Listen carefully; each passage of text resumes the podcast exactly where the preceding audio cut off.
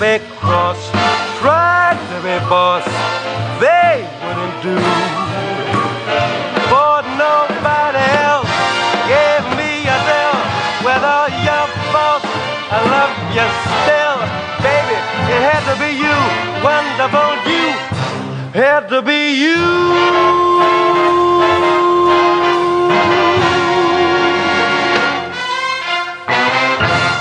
You sound like you're having a good time. Oh, I had a great time. That last note wasn't the best time of my life, but but other than that, I'm having a great time.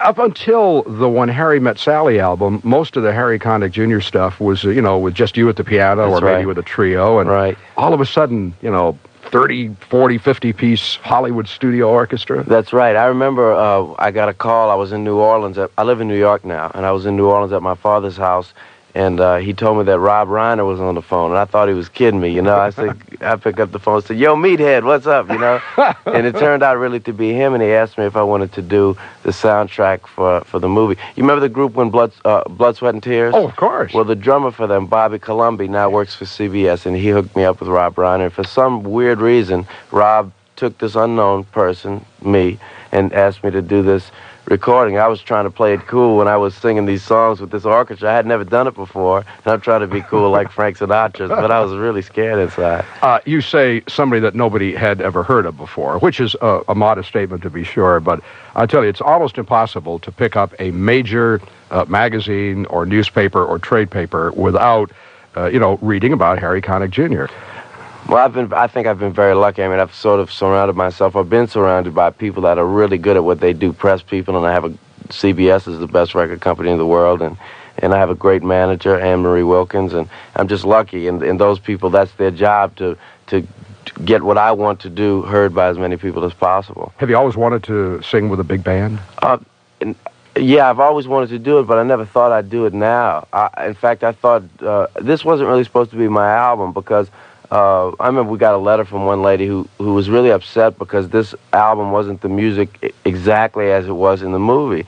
Well, Frank Sinatra was in the movie, Bing Crosby, Ray Charles, Ella Fitzgerald, and they Rob Reiner approached or his office approached all of those people to to use those songs on this album and and for one reason or another they didn't want to do it so I started off with doing four songs and it was five and then after Ray Charles dropped out it was six and then seven and it turned out to be it was my third album you know Well, it, it's one of the hottest albums in the country right now, uh, When Harry Met Sally. And uh, Harry Connick Jr. finally is coming to Chicago. Although you were here before, because you were, and I'm trying to remember when it was, a year ago, two years ago? I think it was about two years ago I was at George's Yeah. I played solo there and then I came back again and I and I played it it's at the Park West Sure. Theater Oh, I, yeah. play, I opened up for Grover Washington there one time All right. and uh, and that was a lot of fun. And I've always wanted to come here and play. When they told me I was playing the Chicago Theater, I thought they would kid me again. You know? Well, listen, the stage uh, that that you step out on on Friday night, January the 19th, is a stage where the greats, including don't- oh, I knew you were going to say. Well, no, he did. You're making me nervous now. In fact, when they decided to reopen the Chicago, because you know it had fallen into disrepute as a lot of old theaters do.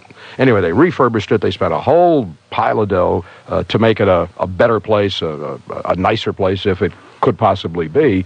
Sinatra came back to reopen it. oh, he did. Oh yeah, which was a great night. too. Wow, it's funny about Sinatra because it wasn't. My daddy and mother used to own a record shop back in the in the late '50s to put themselves through law school, and of course Sinatra was big. uh, I guess all the way. I guess he was real. He's still big now. Anyway, um, they kept a lot of those old records, and I sort of grew up with him. But I didn't really start listening to him until I started to to sing and use my voice correctly. I used to imitate uh, uh, Louis Armstrong, and but when I grew old, I started to sing in my normal voice, and then I could relate to Sinatra because he had a similar range. He was a baritone who sort of wanted to be a tenor. I, I told Tony Bennett one time, I wish I was a tenor. You know, those Italian tenors. but uh, but uh, Sinatra's uh, people. Uh, even though I don't pay much attention to it, sometimes I guess compare me to him because he's uh, like the biggest in his field, and I'm the only person in my field doing this now. And to be when you, I, I knew you were going to say Sinatra, when, and I get so nervous because he's so great, you know. This is Harry Connick Jr., who will be here in Chicago next Friday in performance at the Chicago Theater, dropped in to visit with us uh, Wednesday morning, and it was so refreshing. Wait till you hear him talk uh, about his early life and his. I love the way these Southern guys always say "my daddy." I mean, they never say pa or dad or my father. It's always my daddy. And his daddy, well, he'll tell you all about him in a minute. By the way, Harry Connick Jr. not only plays the piano and sings, but you enjoy talking to the audience. Yeah, I think that's very important. You know, I mean, uh, you mentioned, well, I think we might have been off the air, but the demographics on the show are so wide. I mean, on your show and my show. Right, right. Uh, they go from, I found that on this When Harry Met Sally tour, the first 10, 15 rows are all young girls, really. You know, well, there's nothing wrong with that. well, nothing wrong with that at all, in my opinion. And uh, and it's they they understand the lyrics, as you say, and it's and I like talking to them because uh, because they, I mean they, they don't pay the twenty or however much many dollars it is to come see me to hear the album as the album is exactly. They want to get to know you a little bit, and a lot of jazz musicians don't seem to understand that, and that's one of the reasons I think jazz became unpopular because jazz and rock and roll split around the time bebop came around. You know, big band music was entertaining, it was danceable, it was swing, it was pumping. Uh, and then bebop came around and there was no lyrics, it was fast, it was more introspective. And that's about the same time that people like Elvis Presley came around and said, we might not be Charlie Parker, but we sure as hell going to entertain the crowd. So jazz has now become completely obscure, and rock and roll has dominated the, the popular music scene. So hopefully, I can go combine the entertainment aspect of it, which I've always done, and and try to attempt to play some good music, which I've tried to do too. Do you ever uh, feel that you might incur the, the wrath of uh, some of the jazz musicians who uh, don't like the idea of being an entertainer as well as a jazz Oh, they musician? they hate it. They used to call Louis Armstrong and Uncle Tom all the time. They used to they used to say that all the time about a lot of musicians. Uh, but but I'm from New Orleans, and Louis Armstrong's from New Orleans, and I'm not nearly on his level. But we entertain down there. We tap dance, we sing, we make the audience clap. They come there. Music should be fun. That's a time for everybody to forget about their work, forget about what you do during the day. Come and listen and, and, and get your ears blasted off by a 30 piece orchestra, you know? Was there a time now? Let's see. Uh, Harry Connick Jr. is 22. He's been performing for years. Uh, has there been a time when you've been on stage and you have not been well received, where people didn't really comprehend what you were doing? Can I be Can I be totally honest? Oh, with I want you, yeah. It was here in Chicago. It was at the Park West, and I was opening for Grover Washington, and they treated me so bad. They, you know, my, my dressing room was the bathroom, uh, and and, uh, and I'm like getting dressed, and I figured it was my dressing room, and like people start coming in using the bathroom. It's like, wait, wait, wait, this is my dressing room, and they're like, no, this is the bathroom. and I go up on stage, and the piano, the guy during the sound check wouldn't give me a piano stool. I said, well, I need to play. He says, he, he what did he say? He says, oh, I'm warming up and stuff. He says, we'll give you a piano stool when the piano player gets here. And I said, well, I am the I am the piano. I'm the opening act. And I said, well, listen, y'all, I'm gonna play real jazz for you and this and that. And and and boy, they heckled the hell out of me, man. I went off stage. I cried. I called Wynton that very night from backstage in tears. I said they hated me, man, and I can't I can't go on like this. Nobody's gonna like me, and and uh, and and I'm not trying to get a sympathy kick out of this, but but uh, but I found that if you stick to to your guns, and that that, that it'll come across. But that's the only time. I think you will find a Friday night, the 19th, at the Chicago Theater, a slightly different. Yeah, and also people don't like opening acts in general. I mean, people come to hear the the the, the main act, you know. Do nothing till you hear from me. Some kiss may cloud my memory, and other arms may hold a thrill. But please do nothing till you hear it from me. Never will.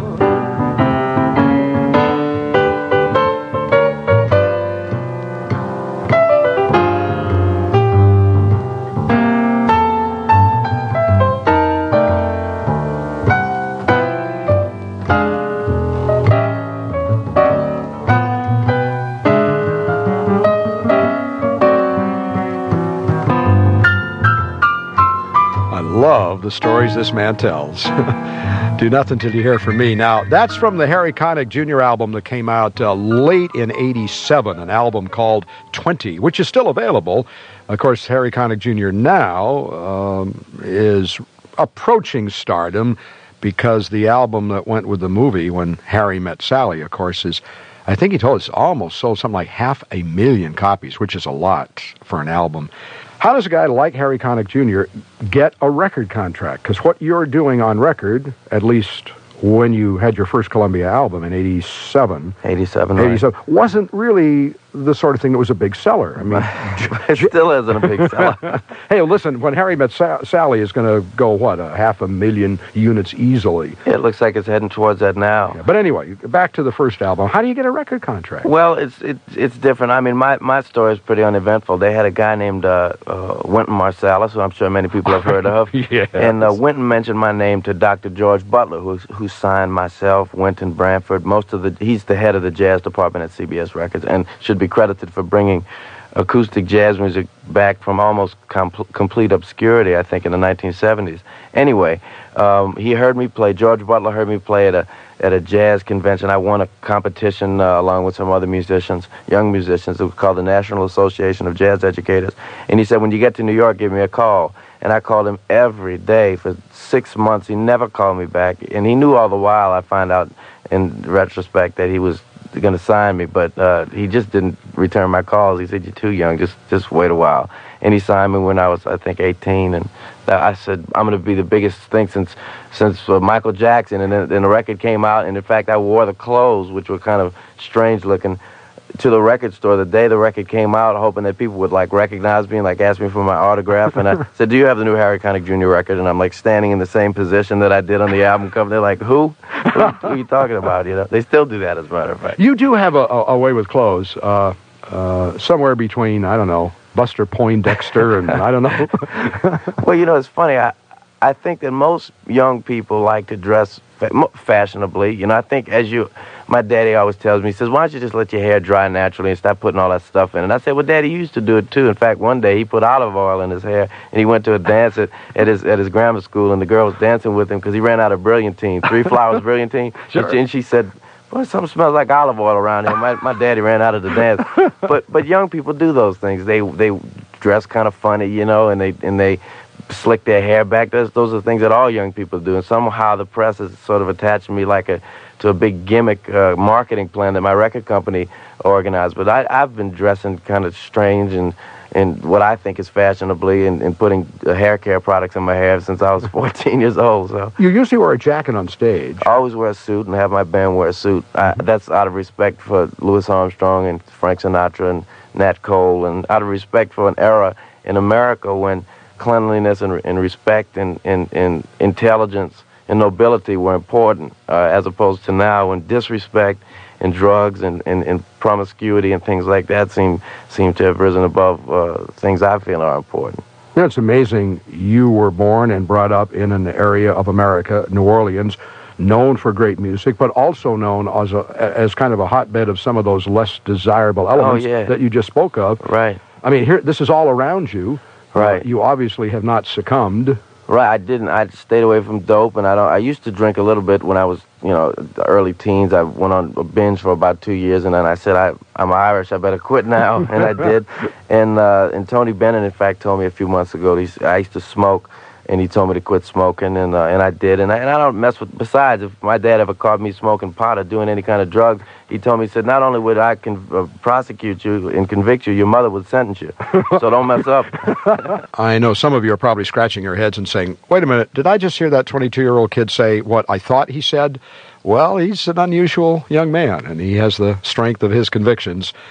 And he also is a terrific entertainer, as you will hear shortly. And you'll find that out next Friday night when this young man, Harry Connick Jr., entertains with the big 30 piece band. Uh, they call it the When Harry Met Sally Tour, live here in Chicago at Chicago Theater. In fact, Ticketmaster uh, is the outlet for, for ticket sales if you're interested. A couple of people called and said, gee, can you get. Yeah, tickets are still available. The Ticketmaster people, same people who sell you the Cub tickets, uh, 559 1212. That's how you get them.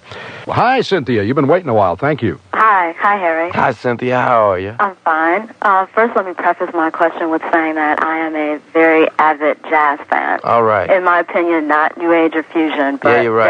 jazz. There's a big, big difference. yes, there is. But I was curious as to your opinion about pop music and whether or not you've been approached to perform and or record pop music. Yes, I have, and uh, I mean, I grew up on Stevie Wonder and the and, and the stuff. You know, everybody grows up on pop music because pop music, like Frank Sinatra, or Duke Ellington, wasn't pop Uh, You know, that was that was pop 50 years ago. We all grew up on rock and roll, and and I've been approached to do it. The only thing I would ever do that would be close to that would be New Orleans sort of rhythm and blues, which is sort of the beginnings of funk music, which really isn't funk, and it, and it involves acoustic piano basically, like Professor Longhair. But I'm glad that somebody young and you sound young uh, understands the difference between jazz and fusion and stuff. And I have to be fair to the John Coltrane fans out there, like myself, uh, because like I do a lot of I like when I sing, for example, on "But Not for Me." Um, I mean, can you really call that jazz? Well, I guess it it fits in. It's, it doesn't really swing, and it's not a lot of improvisation in it, but but it's just nice to hear that somebody knows that I'm not going to mention any names, but but musicians who play dun dun ka ta ka dun ka dun dun ka ta ka dun ka dun. Then you hear a sax player play. You know, what I mean, that's not jazz. That's funk music. What I try to do is, is acoustic American music, uh, and I'm glad I'm glad to hear somebody young recognizes that. Well, it, I really have to thank you and some of the other younger jazz artists out now who are uh, performing acoustic for turning people in our generation and younger on to jazz. That really does my heart good Um, because it just saddens me to think how unappreciate, you know, how people unappreciate the jazz form. Yeah, it's, believe me. I, I mean, I have extremely strong uh, wills about what's going to happen in the 1990s, and it's going to come back. Good. What's pop, what's going to happen to pop music in the 1990s? But, I mean, see, I, I mean, I think rock and roll is fun, and the reason I think it's fun is I'd much rather go see a rock and roll concert than some jazz concerts, because, or, or maybe some even classical concerts, because quite frankly, to sit in a jazz club and watch four people on the stage who don't talk, don't sing, don't make you clap your hands, have no lyrics, that's boring to me. I mean, I, I I understand what they're doing, and I can do it too. But the reason I listen to Louis Armstrong is because he makes you smile. How many times can you put on an Erroll Garner record and not smile? Right. How many times can you listen to Frank Sinatra unless he's singing "Only the Lonely" and not smile and dance? That's me. That's what music is all about.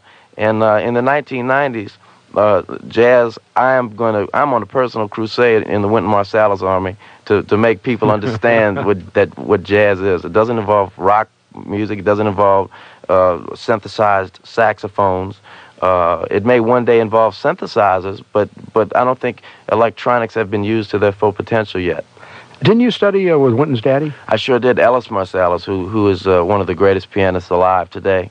In fact, I just played with Wynton and Ellis uh, in New Orleans a few nights ago, and and what a thrill it was. Oh, yeah. Can you remember the first time you uh, went into a little club uh, somewhere in New Orleans and discovered that, hey, man, that's what I want to do?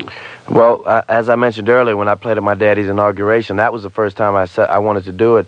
And my parents used to take me down to Bourbon Street, and I used to sit in at all the clubs down there. My dad they, is a recognizable figure in New Orleans and approached some of the musicians probably when, geez, when this is 1974 maybe or something. And I was a little kid, six or seven, and he said, "My son plays piano. Can would you let him play a song with you?" And they sort of said, "Okay, Mr. Connick, we'll let we'll let him play." Well, he is the district He is a attorney. DA. What are you going to say to him? No, no. So uh, uh, uh, I played, and, and, and I used to go back every weekend, and, and until I was about 13, when finally uh, the late Johnny Horn, who was one of the fantastic trumpet players down there, uh, said, uh, called me up, said, Harry, we need a piano player starting tonight, all this week from 11 to 3 in, at night. Can you do it? And I looked at my daddy. I said, Johnny Harmon wants me to play a gig. Can I do it? And he said, yes. And I said, Daddy, I'm I'm 13, man, I can't stay out that late. Well, he was doing stuff in the French Quarter, dealing with the heroin rings and prostitution stuff, and, and he was there anyway, and would, kept an eye on me when I, when I was at the club at the famous door. So, Did anybody ask you uh, to uh, like to go on the road with them or anything like uh, that? I'm Buddy Rich asked me when I was about nine if I wanted to go in his band, and uh, and I used to I used to say. Uh, Daddy, why do they smoke those those funny smelling brown cigarettes like that? And he said, Son, that's why I, I'm not letting you go on the road with them. You know what I mean? Did you ever? Uh, you mentioned Mahalia Jackson a little while ago. Did you ever uh, play at church? Uh, Oh yes, I, I I didn't grow up in the Baptist church. I'm a Catholic, but I spent my, my daddy when he was running. I mean, of course, the, in the in the in a when you deal with politics, you have the white voting population and the black voting population. And in a city like New Orleans, it's about half and half. And my dad's white and and needed, uh, of course, to get as much black support as he needed white support. and he would uh, take go go to the churches on Sundays with Sure. me. Well, where that that was a large congregation, just like he would go to the white churches too, or white functions, whatever he went to, and uh, and I would play. He'd say, "I got my Sunday. You mind if you play?" And I'd play "People Get Ready" or or or, or, or "Just a Closer Walk with Thee," whatever song I was playing, and uh, or what you know, and, and I learned a lot of gospel music that way. A lot of I'm amazed at how many uh, musicians actually survived during the early years. You know, playing at a whether it's a Catholic mass, mass or a Baptist service. I mean, because you know sometimes a guy's got to make his way. Yeah, I did it in New York. I went up to play. I used to play the Empire Diner from from about till about four o'clock in the morning. I used to go uptown to 92nd Street. I lived at the Y. This is when I first moved to New York, and I'd take a shower and I'd change, and I'd take the train up to seven, uh, 171st Street and Webster Avenue, which is way in the South Bronx, which is where a young white man doesn't want to go. Well, young eh, or old anybody doesn't want to go at this point in time. And I'd play uh, two services, and I'd be so tired. The first service was in English, and I'd play the Catholic Mass, and the second one was a uh, por- mo- predominantly Hispanic uh, Mass, and uh, and I, I couldn't understand it, so I didn't know the cues, and I'd be falling asleep, and I'd hear Harito, Harito, and I'd play Santo, Santo, Santo, da, da, da, da, you know, like that, and and so I spent a lot of time in church, you know. Harry Connick Jr. Hi, Gene. Hi. What's Hi, up? G. I really love when Harry met Sally. I bought my husband a CD player for Christmas, Oh. and this was the first thing I bought him. Oh wow. Which I heard it on your station, and when I gave it to him, he had no idea what it was, and he kind of said, "Oh, gee, thanks." Right. And after he played it, he went crazy Wow. over it, Wow. and his whole family liked it, and we were wondering what he's planning to produce in the near future. We went out right after Christmas and bought everything we could get our hands on. Oh gee. Well, are you talking about stereo equipment or my albums? on your album. because Sony makes fine products too now. they also own my record company, so I had to plug that. No, uh, I'm glad you asked that question because I've, I'm a singer and I'm a piano player, and I love to do both of those things. And I was, I don't want to insult my jazz uh, piano playing by singing, and I don't want to insult my. I don't mean to insult. I meant to say distract. I don't want to distract my singing from my piano playing. There's a lot of hardcore jazz fans who hate it when I sing, so I'm doing it. They they really do. And there's a lot of people who hate it when I play. They just all they do want to is hear me sing, which is make makes it confusing. So I approached the president of my record company, Donnie Ienner, and I said, Mr. Ienner how can I uh, change this? And, and we had a plan, and he said we'd do two albums. So in the in the spring, uh, I'm proud to say I'm releasing two albums at the same time. One is going to be a trio record, all instrumental, all jazz. This, the the other one is going to be an all swing album. And there and and people say you don't write your own music, you don't do this, you don't do that. Well, not only am I going to write it, I'm going to sing it, I'm going to play piano on it, I'm going to arrange it, I'm going to I'm going to uh, just do about everything and produce it, and and I. I hope it's good. I hope it's good. Wow. Thanks, You're Jeannie. going to be so busy. Well, keep up the good work. You are great. Thank you very much. Thank you. Okay.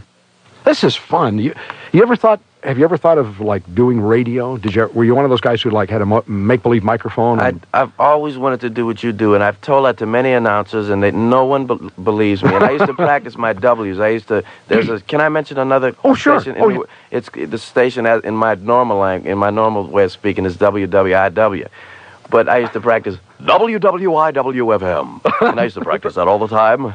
Very It's 92 good. degrees in the Crescent City, 42 at the Cascade Stable. I used to do that all the time, you know, because I wanted to do what you do, and, and but you you blow me away. Oh man, I will. Hey, listen, it's mutual. I would like to do what, what you do, and that is to just. Uh, it, it's so unusual, I think, in this day and age. I'll tell you who you remind me of, and I. We just finished uh, uh, on the Roy Leonard show, uh, sort of an anniversary of the, the decade, and I went back over the tapes of all of the people that I have talked to over the past ten years, and we selected one, certain ones to play, and we played them uh, last week, and I remember. Uh, I repeated about four minutes of an interview with Dustin Hoffman, and I've never known anybody who is as passionate about what he does. On the other hand, I played four minutes of an interview that I once did with Lena Horne, and I have never, I, I had forgotten what a passionate, powerful, beautiful lady she, Oh, she's, she is she's too. amazing. Yeah, you have to have. I mean, I'm I'm lucky. You know, I mean, I, I think I can play the piano pretty good, and I sing okay, and and I, I'm an okay entertainer and all that. But but I'm I'm lucky because I love. The, I've always known what I wanted to do, and I just. I mean, like I I won't do certain things. You know what I mean? I've gone to radio stations where they say we have a little uh, electronic keyboard here. Will you play it? And I say no. They say why not? I'm like well, because I. I got big shoulders and I'll break it for one and two. I don't play that stuff. I play jazz, and people have young people have to know. I don't want young people singing "I Want Your Sex." I want young people singing um, uh, songs that are pleasant, you know. And it doesn't necessarily have to mean pennies from heaven, because there are sad things that are going on in the world today too, and there were sad songs back then. But it doesn't have to be blatant. I mean, if you're in a movie, I'll never, you'll never see me take my shirt off in a movie. You'll never hear me swear in a movie, although I had to they almost threatened to boot me off the set if I didn't say the F word in this movie. And I, I begged the director, I said, please don't make me say it because my Aunt Jessie's going to be watching. And, and, he said, either you, say, either you say this word might or you're going to be off the set. So I, I said, well, let me make a career decision. And I, and I said the F word. So don't think I'm contradicting myself when you hear me say it. okay. But what I'm trying to say is that I don't think I want young people to grow up with something pleasant. I want them to latch on to something that's meaningful and, and intelligent. Not to say that I'm meaningful and intelligent, but I'm attempting to be. And I think that if I do it and I become popular at it, then other people will do the same. You are looking forward to coming back on Friday the 19th. Oh, are I can't excited wait. I can't wait. But I, what's this warming stuff? Y'all talking about the weather's warm? Well, we wanted to make. I walked over here because you, my friend said it was warm. it is. What do you mean? I It's, come in here like I got my lips uh, on my neck. it's, hey, come on! It's 30 degrees. 30 de- man, I come from the Crescent City, man. And he'll be back on Friday, January the 19th. This is. We're going to do this again sometime. All right. By all means. Harry Connick Jr.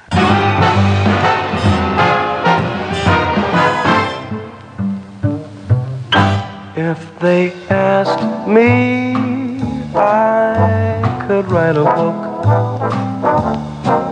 about the way you walk and whisper and look. And the simple secret of the plot is just to tell them that I love you a lot